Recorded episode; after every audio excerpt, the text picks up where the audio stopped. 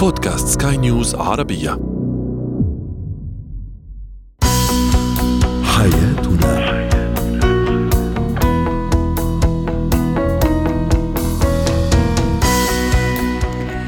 مستمعينا الكرام أهلا بكم معنا إلى حياتنا فضاؤكم اليومي الذي يعنى بشؤون الأسرة وباقي الشؤون الحياتية الأخرى والذي يمكنكم الاستماع إليه عبر منصة سكاي نيوز عربيه dot com slash podcast وباقي منصات سكاي نيوز عربيه الأخرى. شاركونا عبر رقم الواتساب 009 715618862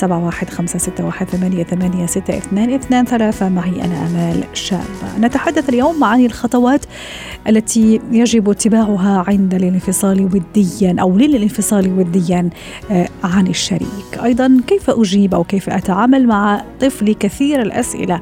وأخيرا ما هي الأمور المهمة التي يجب أن اخذها بعين الاعتبار قبل قبول الترقية في العمل؟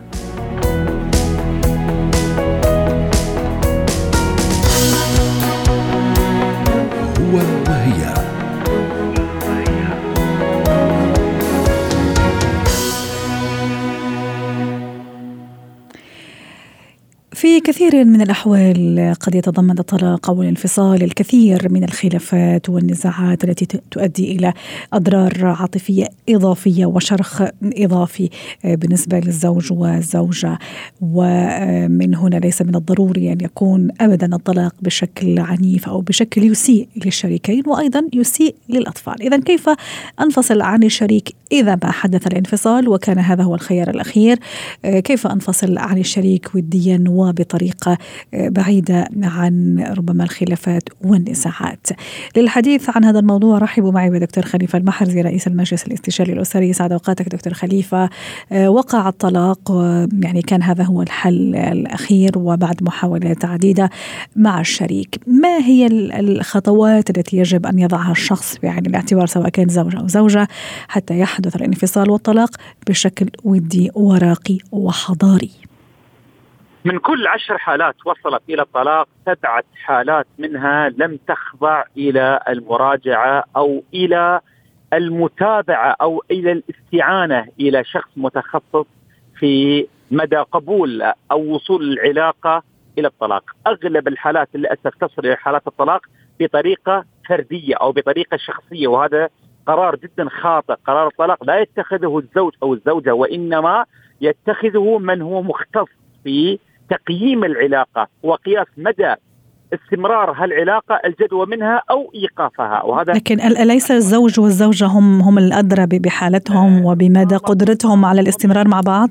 وهذا هو القناعات الخاطئة التي تورث افراد المجتمع. قال يقول أنا أدرى بنفسي لا تعيش مشكلة. الذي يعيش مشكلة لا يستطيع أن يعالجها لا يستطيع أن يقيمها إنه يعيش في حالة انفعالية جدا حادة. إلى جانب دائما ينظر إلى أخطاء الطرف الثاني. فبالتالي طالما أنت تعيش المشكلة لا تستطيع أن تعالجها وإنما يجب أن تخضعها إلى شخص متخصص يستطيع أن يقيم العلاقة بصورة صحيحة. من كل عشر حالات سبع حالات من الطلاق وصلت إلى قرار طلاق بصورة شخصية وهذا نسميه القرار الأول خاطئ. المسألة الثانية بس معلش دكتور خليفة معلش هذا النقطة شوية يعني حابة أتوقف عندها وكاني أفهم من كلامك إنه يعني القرار لا يتخذ قرار الطلاق إلا بعد ما نروح ل يعني الشخص المس يعني المتخصص في العلاقات الزوجية لا يقيم العلاقة ثم نتخذ القرار ولا هو اللي راح يتخذ القرار؟ آه، هل يستطيع الإنسان أن يجري عملية لنفسه؟ هل يستطيع الإنسان أن يبني بيته بيديه؟ هل يستطيع الإنسان أن يصلح سيارته بنفسه وإنما يأخذ إلى شخص مختص كذلك في العلاقة الزوجية؟ أوكي بس الشخص المختص ممكن حتى يضوي له على الموضوع، ممكن حتى يوري له نقاط ممكن الخلاف أو النقاط اللي عم تخلي الوضع يتأزم أكثر وأكثر، ولا كمان هو اللي راح يعني يوصله لهذا القرار؟ يا ريت أنا آه، حتى أفهم في هذه النقطة. من تجربتي الشخصية 20 سنة في هذا المجال في الاستشاره الأسرية وجدت من كل عشر حالات كانت تصل إلى الطلاق تسع حالات لا تستحق أن العلاقة تصل للطلاق من كل عشر حالات وإنما خلافات بسيطة تراكم انفعالي احتقان طلاق عاطفي أه وجهة نظر مختلفة سلبيات يعني متراكمة أدت في النهاية إلى حالة الطلاق، كان بالإمكان علاجها من كل عشر حالات. وصلوا إلى الطلاق تسع حالات كان بالإمكان إنقاذها، كان بالإمكان معالجة الأمور بينهما، لكن للأسف وصلوا إلى حالة الطلاق الخاطئ لأنه كان قرار من الزوج أو من الزوجة وأغلب طيب. الحالات تتخذ في حالات طلاق بصورة انفعالية بصورة انتقام بصورة استياء إحباط ألم خلاص صورة سلبية وهذا هو الخلل في المسألة. محور حديثنا يتعلق بالخطوات العملية. صحيح. أنا عندما أتخذ القرار الطلاق لابد من التهيئة للطلاق. أي بمعنى لا أتخذ قرار طلاق وأطلق غدا وإنما أحتاج إلى تهيئة. وهذا للأسف أغلب الحالات في مجتمعنا لا يقوموا بهذا الأمر وإنما تقع حالات الطلاق في حالة الغضب والانفعال. وهذا سلوك جدا خاطئ. الإنسان الذي يريد أن يطلق يجب أن يتهيأ نفسيا. أنا دائما لما أسأل المرأة التي تفكر بالطلاق هل أنت مهيئة للطلاق؟ اتفاجئ هي غير مهيئة نهائيا. وإنما مؤشرات دخولها في حالة تسمم عاطفي. في حالة إحباط في حالة انكسار في حالة تجريح ألم جدا عالي. طيب وكيف يكون الشخص مهيأ سواء كان زوج أو زوجة لهذا لمرحلة ما بعد الطلاق؟ أول خطوة في تهيئة الزواج أن التهيئة للطلاق أني أنا أهيئ نفسي من الناحية النفسية من الناحية العاطفية من الناحية السيكولوجية من الناحية التربوية من الناحية المادية من الناحية الاجتماعية من الناحية القانونية. من جميع النوع عندنا 12 نقطة أي إنسانة تريد أن تطلق يجب أن تنظر إلى 12 نقطة وتتأكد منها أن عندما تأتيني الحالات الاستشارات دائما اقولها أتأكد هل أنت جاهزة للطلاق أم لا؟ ونفس الشيء ينطبق على الزوج دكتور خليفة؟ وكذلك على الزوج نعم جميل. على الطرفين. فبالتالي اتفاجئ أن أغلب الحالات غير مهيئة ما استعدت لهذا الطلاق وإنما يقع الطلاق وهم في حالة نفسية جدا سيئة. وبالتالي تدخل في دائرة من الألم تتعاظم من الآلام والأحزان والجروح العاطفية. لذلك نحتاج إلى تهيئة نفسية. الجانب الثاني ولا تنسوا الفضل بينكم. لا نجعل الطلاق أداة للانتقام. لا نجعل الطلاق أداة للإيذاء. إني أنا أؤذي هذه الزوجة أحاول أنتقم منها أحاول إني أدمرها أحاول إني أنا أحاول إني أسيء إليها. لا وإنما أطبق مبدأ ولا تنسوا الفضل بينكم. المسألة الثالثة الابتعاد وتجنب الدخول الأبناء في صراعات الآباء. ما أقحم أبنائي نهائيا في مشكلتي مع زوجتي. أفرق بين العلاقة الوالدية تجمع الأسرة كاملة وأفرق بين العلاقة الزوجية بين الرجل وزوجته. على ذكر الأولاد دكتور خليفة راح قاطعك هون ويا ريت أيضا شاركنا الفكرة أو الموضوع. النقطة عفوا.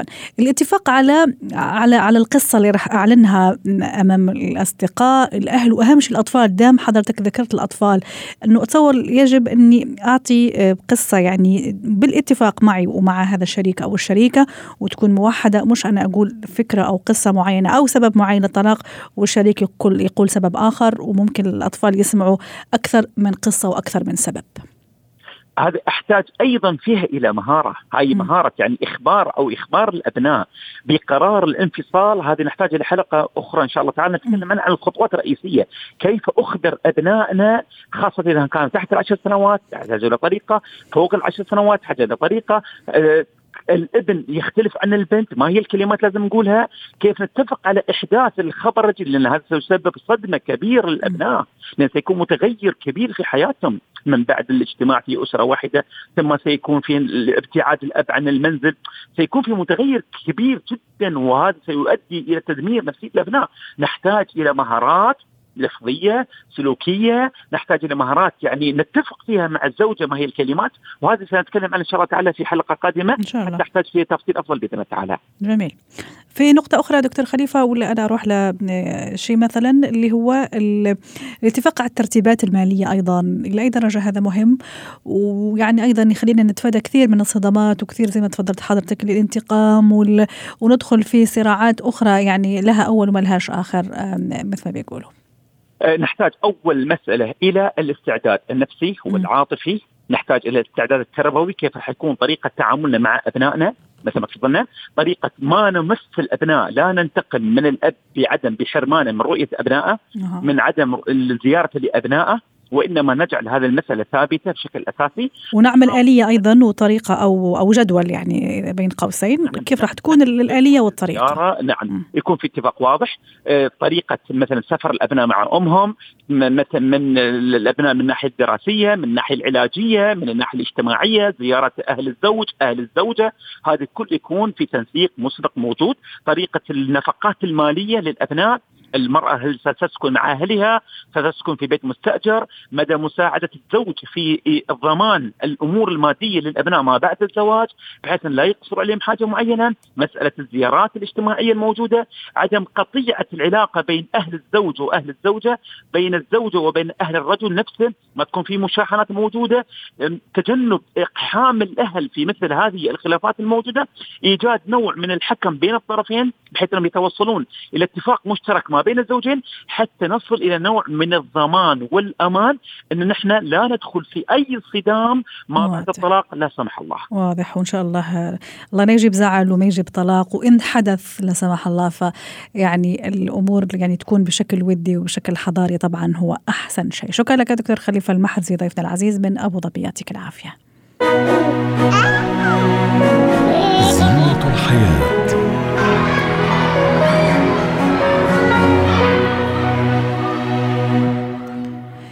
اليوم في زينة الحياة حديثنا عن الطفل كثير الأسئلة. نعلم جميعا أنه عادة يعني بشكل عام الطفل بعد السنة الثالثة يبدأ بالأسئلة عن كل شيء من حوله عن كإشارة على تطوره العقلي والمعرفي وتطور ذكائه أيضا تطور حواسه آه، وما إلى ذلك لدرجة أحيانا قد تثير. بين قوسين الضجر عند بعض الأهل خاصة إذا كانوا مثلا تعبانين أو مضغوطين أيضا. كيف أتعامل مع طفلي؟ كثير الأسئلة من غير تذمر وأحتويه وأجيب على أسئلته حسب عمره أيضا. للحديث عن هذا الموضوع رحبوا معي بالخبيرة التربوية تمارا حداد ضيفتنا العزيزة من دبي. سعد أوقاتك أستاذة تمارا. طفلي يسأل كثير عن كل شيء وفي كل شيء ولازم أعطيه أجوبة. وأحيانا أنا كنت تعبانة راجعة من الدوام مثلا. أحيانا أنا أبوه مريض تعبان مضغوط. كيف أجيب أو كيف أتعامل مع طفلي كثير؟ الأسئلة. مرحبا. يا أهلا وسهلا. مزبوط إنه كثير أوقات الأهل بيكونوا كثير تعبانين خاصة بالعمر اللي ببلشوا الأطفال يسألوا فيها كثير أسئلة. بس في أشياء كثير بسيطة بيقدروا الأهل يعملوها.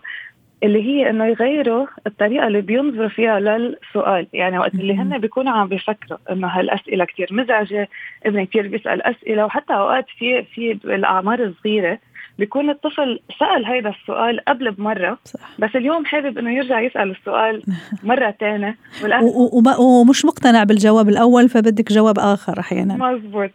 صحيح. وهن الأطفال بحبوا إنه يسمعوا بيكونوا هن حاطين آه، متوقعين الجواب وبيحبوا يسمعوا الجواب. كمان مرة مثل تأكيد لهم إنه مزبوط أنا بعرف. صح. يعني بتصير هي مثل تأكيد على المعلومات اللي هن عندهم إياها. فأكيد الأهل كتير طبيعي إنه الأهل يحسوا آه، بالضجر مثل ما قلت حضرتك. م.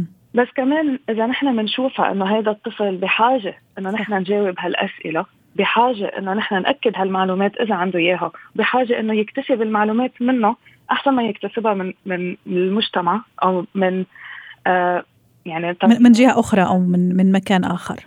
مزبوط. صحيح. وأنا راح أفتح قوس تمارا قبل ما نروح لنقطة أخرى أيضا. الطفل ما عنده ذنب إذا أنا راجعة من دوامي تعبانة أو إذا أنا راجع من دوامي تعبان كأب أو مضغوط أو عندي مشاكل أو عندي يعني ما له ذنب. وزي ما تفضلتي بالعكس يعني هذه فرصته هذا حقه أه؟ إنه يكتشف إنه يعرف إنه يأخذ المعلومة بالطريقة الصحيحة ومن الشخص الصحيح. صحيح. هلا نحن بنقدر كمان لأنه في أحيانا بيكون في وقت معين بيكونوا الأهل كثير تعبانين فيه وابدا مش قادرين. كرمال ما يصير في تصادم نقدر نحن نخبر هذا الطفل إنه أنا هلأ كثير تعبان أو كثير تعبانة. بنقدر نأجل هذا السؤال. لبعد ساعة مثلا. م. بس أهم شيء إنه الأهل يلتزموا بهذا الشيء إنه هن قرروا إنه بعد ساعة رح يجاوبوا على كل الأسئلة. معناتها فعلا نحن بعد ساعة رح نقعد ونجاوب على كل الأسئلة. فنحن فينا نستخدم هيدا كمان لنعلم الطفل عن ال time management يعني كيف نحن بأي أوقات نحن بنكون آه متوفرين لحتى نجاوب على كمية أكبر من الأسئلة. ونحن بهالطريقة بنكون عم نعلم الطفل صح. كمان يحترم الوقت تبع الشخص رائع إحنا على فكرة تمارا من يومين يمكن تحدثنا على يعني تقريبا يعني نفس الزاوية اللي عم تحكي عنها. كيف أعلم طفلي الصبر لما يكون ملح على شيء كثير يطلبه أكثر نعم. من مرة؟ كيف فعلا أعوده على الصبر وأعلمه هذا المهارة كيف يصبر وأنه هذه مش مساحته الحين؟ يعني بعدين راح تكون عنده مساحة وراح أعطيه أنا هذه المساحة. وأيضا ربما فرصة تمارا لما أنا أجل الموضوع حتى أجهز حالي لأنه أحيانا تكون أسئلة شوي صعبة أسئلة شوي أحيانا أكبر من عمره أحيانا أسئلة ما عندي جواب ليها. فكيف أتصرف مع هذا النوع من الأسئلة ومن هذا الأطفال ليطرحوا هذا الأسئلة؟ صحيح. بهاي الحالة كتير ضروري إنه نحن نكون صريحين مع الطفل ونقول له هذا السؤال كتير حلو وكتير مفيد، أنا حاليا ما عندي المعلومات الكافية لجاوبك على هذا السؤال، بنقدر أنا وياك نبحث عن الجواب مع بعض، بهالطريقة بنكون نحن عم نعلم الطفل إنه أول شيء معلش إذا نحن كنا ما بنعرف لأنه في كثير أطفال خاصة اللي بيسألوا كثير أسئلة بصيروا بحسوا إنه هن لازم يعرفوا كل شيء كل الوقت. so بس بس الطفل يشوف إنه الأهل أحيانا في أجوبة بيكون هو ما بيعرفها. بنستخدم هيدا لنعلم الطفل الوسيلة الصح لنحن نبحث عن الأجوبة. بهالطريقة بنبلش نحن نعلم الطفل على كيف يعمل search على الأجوبة شو هي المصادر اللي نحن بنقدر نسألها من وين نحن بنقدر نجيب المعلومات. فهيدي كمان نقدر نحن نستخدمها كفرصة لنعلم فيها هالطفل آه، مهارة جديدة كمان. وابدا مش غلط إنه نحن نكون صريحين مع الطفل ونقول له إنه أنا حاليا ما عندي الوقت الكافي وإذا الطفل ما كان بعمر إنه هو قادر آه، يبحث عن الجواب مع الأهل. نقدر نحن نقول له أنا حاليا ما عندي هالجواب أعطيني ساعتين وبرجع أنا على الساعة خمسة مثلا أو بعد ساعتين بعطيك الجواب. وأهم شيء أيضا دكتورة تمارا إنه أعطيه الجواب على قدر عقله وبالحقيقة أيضا حقيقة وعلى أجزاء حسب عمره. صحيح. صحيح كثير ضروري إنه نحن نكون كثير صريحين مع الأطفال خاصة وقت اللي ببلشوا يسألوا أسئلة مثل من وين بيجوا الأطفال؟ و... وأسئلة شوي معقولة تكون محرجة كثير للأهل. وممكن أحيانا الرد الفوري والإجابة الجاهزة إنه عيب أو حرام أو ما سي ما بيصير وأوعى تسأل هيك سؤال صح ولا لا؟ يعني بالمطلق صحيح. يعني. صحيح. بس إذا نحن إذا هيدا الطفل عم يسأل معناتها هيدا الطفل عنده حشرية كافية لأنه يستفهم عن الموضوع يستفسر أكثر عن الموضوع. طيب إذا الأهل ما عطيوا المعلومات المضبوطة هيدا الطفل رح يكتشف الحقيقة من مصدر خارجي ورح يكتشف إنه الأهل ما كانوا صريحين معه ورح تصير بعدين بالمدى البعيد بصير في كتير تصادم بصير في عدم ثقة بصير في آه سلوكيات بتبين بعدين بعمر المراهقة بصيروا الأطفال بحسوا إنه هن الأهل مش دائما عم بيكونوا صريحين معهم وإنه هن ما بيقدروا يوثقوا بأهلهم ليعطوهم كل هالمعلومات الكافية. رائع. وأتصور حتى نختم أيضا تمارا اليوم على خير هذا اللقاء ونودعك إنه يكون الاجابه موحدة يعني ما بيصير مثلا أنا أعطي جواب معين. على أي سؤال كان سواء كان بسيط أو معقد أو أنا أعطي جواب وممكن الأب يعطي جواب آخر فيصير عنده أيضا هذا التضارب في الأجوبة وممكن يعني يعمل له مشكلة. صحيح خاصة وقت اللي بنكون عم نحكي عن الأسئلة اللي شوي فينا نعتبرها آه، محرجة لبعض الأهل. آه، بنفس الوقت آه، لا يفضل إنه الأهل إذا اجى الطفل عم يسأل الأم وكانت الأم مشغولة تقول له روح اسأل والدك. لأنه هالشيء بخلي الطفل يحس إنه طيب أنا كيف بدي أعرف أي متى بقدر أسأل آه والدتي وأي متى الوقت المناسب لأسأل الوالد. سو so, نحن بنقدر نشرح له إنه آه نحن حاليا ما بنقدر نجاوب. بتقدر تسأل إذا البابا موجود هو بيقدر يجاوبك على هذا السؤال. وكمان أكيد إذا عم نحكي عن آه أسئلة أجوبتها ما بتكون كثير واضحة. لازم ضروري مثل ما تفضلتي حضرتك إنه الأهل يكونوا متفقين على النقطة اللي على الجو اياها للطفل نعم. شكرا لك تمارا حداد اسعدتينا اليوم ضيفتنا العزيزة من دبي الخبيرة التربوية يعطيك العافية. مهارات الحياة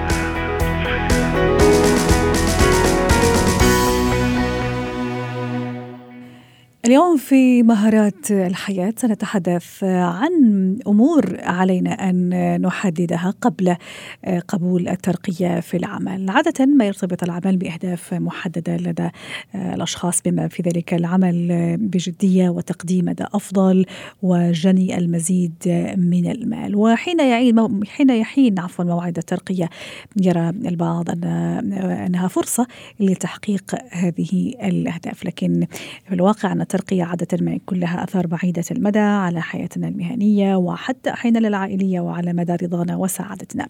ما هي الأمور التي يجب أن أعرفها وأحددها أيضا قبل قبول الترقية في العمل. للحديث عن هذا الموضوع رحبوا معي بدكتورة سلوى عفيفي مدربة مهارات الحياة. يسعد أوقاتك يا دكتورة سلوى. معروض علي ترقية في مجال عملي. ما هي الأشياء التي يجب أن أخذها بعين الاعتبار حتى أحدد إذا ما كنت سأوافق أو أرفض؟ يسعد مساكي أستاذة أمان أهلا وسهلا. طبعا الترقية لمنصب أعلى هو تكليف لا تشريف فقط. أوكي؟ هذه لازم يعني نضعها في الاعتبار. مسؤوليات أكثر أعباء أكثر ربما صلاحيات أكثر قدرة على اتخاذ قرار آه، احتياج لمهارات معينة إن كانت مهنية أو احترافية أو شخصية مهارات ناعمة مهارات الحياة مهارات قيادة الفريق. فلا بد أن آه، بداية أن آه، يعني أعرف هل هذا سيساعد في مستقبلي المهني سيساعد في هذا أم لا؟ هل أنا مستعد نفسيا وظروف حياتي وظروفي تتلائم مع هذه المسؤوليات الجديدة؟ ظروفي الخاصة تقصدي دكتورة سلوى؟ الخاصة وخطتي في, في يعني المفروض انه كل شخص فينا رسم لنفسه حياة مهنية أو صحيح. مسيرة مهنية كمان ظروفي خاصه ربما مثلا واحدة آه، يعني لديها طفل حديث الولادة ومطلوب منها مسؤوليات جديدة مثلا. هل هذا سيتوافق؟ أكيد لا. فالعبرة هنا ليس أني أنا أقبل وأفرح وشطارة إنه آه الله اختاروني. لا طبعا. لابد أن أكون أنا فعلا على قدر المسؤولية. فلا بد أن أسأل ما هي المسؤوليات ما هي المهام الوظيفية الجديدة. آه، أراجع مع نفسي ومع مديري أو من رشحوني لذلك. لماذا اختاروني لهذا؟ هل أنا لدي كل المهارات فعلا؟ آه، كان مرة مدير قال يعني كنت أنا فعلا طالبة آه، وظيفة معينة أو ترقية معينة وكنت أتوقعها. قال لي كلمة قال لي سلوى إذا لبستي عباية كبيرة عليكي هتاخدك وتطيح فيكي يعني توقعك. فالكلمة دي لم أنساها. قال لي انت لست مستعدة الآن. بالعكس هو قال لي تأخير الترقية ليست آه، يعني عقاب أو هذا بالعكس لابد أن نكون نحن مستعدين لذلك، لابد أن نسأل أيضا هل هناك دعم أو تدريب؟ هل هناك فترة اختبار معينة؟ يكون لي خط رجعة عشان حتى لا أكون يعني مضحكة أمام الناس يعني. لازم نكون متأكدين من ذلك ولا نركض فقط لمجرد إنه أو ننظر فقط للجانب الإيجابي. لابد أن ندرس الموضوع جيدا. أيضا ما أعرف إذا كمان لازم نسأل هل هذا الدور الوظيفي الجديد أو هذا الترقية مثلا ستعطيني حرية أكثر ستعطيني فلكسبيليتي يعني مرونة أكثر ولا لا تقيدني ممكن؟ أه، هل هذه أيضا من الأشياء اللي لازم أحطها في عين الاعتبار طبعا طبعا لابد. على حسب كل واحد كل إنسان فينا له قيم. ويمكن واحد عنده قضاء وقت مع أسرته يمكن أهم من ترقيته المهنية مثلا. فيعني لابد أن يعي كل هذه الأشياء ويكون لديه إجابات واضحة وصريحة حتى إذا اتفقنا إنه أنتم معتمدين علي في هذا المنصب أنا فعلا كفء له أم لا لأنه هي ضرر على الطرفين على مصلحة العمل وعلى مصداقية الشخص أيضا لدى الإدارة أو لدى المنظمة التي يعمل بها فلا بد أن نكون فعلا قدر المسؤولية. الجانب المادي دكتورة سلوى هل يجب أن نسأل فيه؟ هل مثلا راح تكون في زيادة ولا لا لا, لا يعني ما في زيادة راح تكون فقط ترقية ومهام معينة من غير زيادة، هل يجب أني أيضا أسأل في هذا الموضوع وأوقف يعني وقفة جادة مع نفسي إذا كان الأمر نعم. سيرضيني ولا لا؟ أكيد أكيد. شوفي لا مجاملات في العمل بهذه يعني لهذه الدرجة. إذا أنا فعلا في مرحلة عمرية أو في مرحلة مهنية أحتاج لادخار أكبر قدر من المال مثلا أو أنا عندي مسؤوليات وأعباء مالية مقابل هذا الوقت يمكن أنا مثلا كنت أعمل وظيفة جانبية أو وظيفة نص الوقت مثلا بعض الوقت. يمكن هذا يؤثر على عملي الجديد فلا بد أن أسأل. لا مانع ابدا أن أسأل بلياقه وتأدب. ولي أن أختار. يعني إذا كان أعطوني حرية القرار لابد أن أختار. إذا كان تكليف وفرض علي ممكن إنه يعني يكون في نوع من أنواع آه، التفاوض مع المدير أو مع الإدارة بحيث إنه نشوف يعني أفضل السيناريوهات إيه هي السيناريوهات لإرضاء كل الأطراف. لأنه حتى أنا إذا كمان أجبرت على أداء عمل وأنا غير راضي أكيد سيؤثر على مصلحة العمل وجو العمل عموما يعني. جميل. حتى نختم أيضا دكتورة سلوى هل يجب وضع خطة عمل؟ يعني لما مثلا هذا الشخص خلص راح يستلم هو عارف إنه راح يستلم الوظيفة المعينة أو الترقية المعينة هل أيضا من المهارات إنه يبتدي إنه يعمل خطة عمل الخطة البديلة؟ يعني التصور المبدئي لخطته الجديدة. نعم أول شيء لازم يكون على دراية بخطة المؤسسة أو خطة المنظمة ورؤيتها ورسالتها. ومن ثم هو يضع خطة فعلا تتماشى مع تحقيق أهداف المؤسسة. ويطلب يعني يكون شوفي في البداية دائما يكون في عملية تقييم للوضع القائم قبل وضع الخطة حتى. يعني أقيم الوضع وضع الإدارة وضع الموارد وضع فريق العمل كل هذه الأشياء. وأتحدث مع من هو أعلى مني. طبعا أكون عارف من هو المسؤول المباشر. وأكلمه أو أقول له مثلا أنا عملت آه، تحديد أو تقييم للوضع القائم الوضع الحالي. ومن ثم آه، يضع الخطة وتأتي بعدها الخطة البديلة أو بلان بي أنه أكيد ممكن يكون في بعض المرونة في الخطة الأولى. حتى تتحقق الأهداف. شكرا لك دكتورة سلوى عفيفي خبيرة أو مدربة مهارات الحياة ضيفتنا العزيزة من القاهرة ويسعد أوقاتك. حياتنا.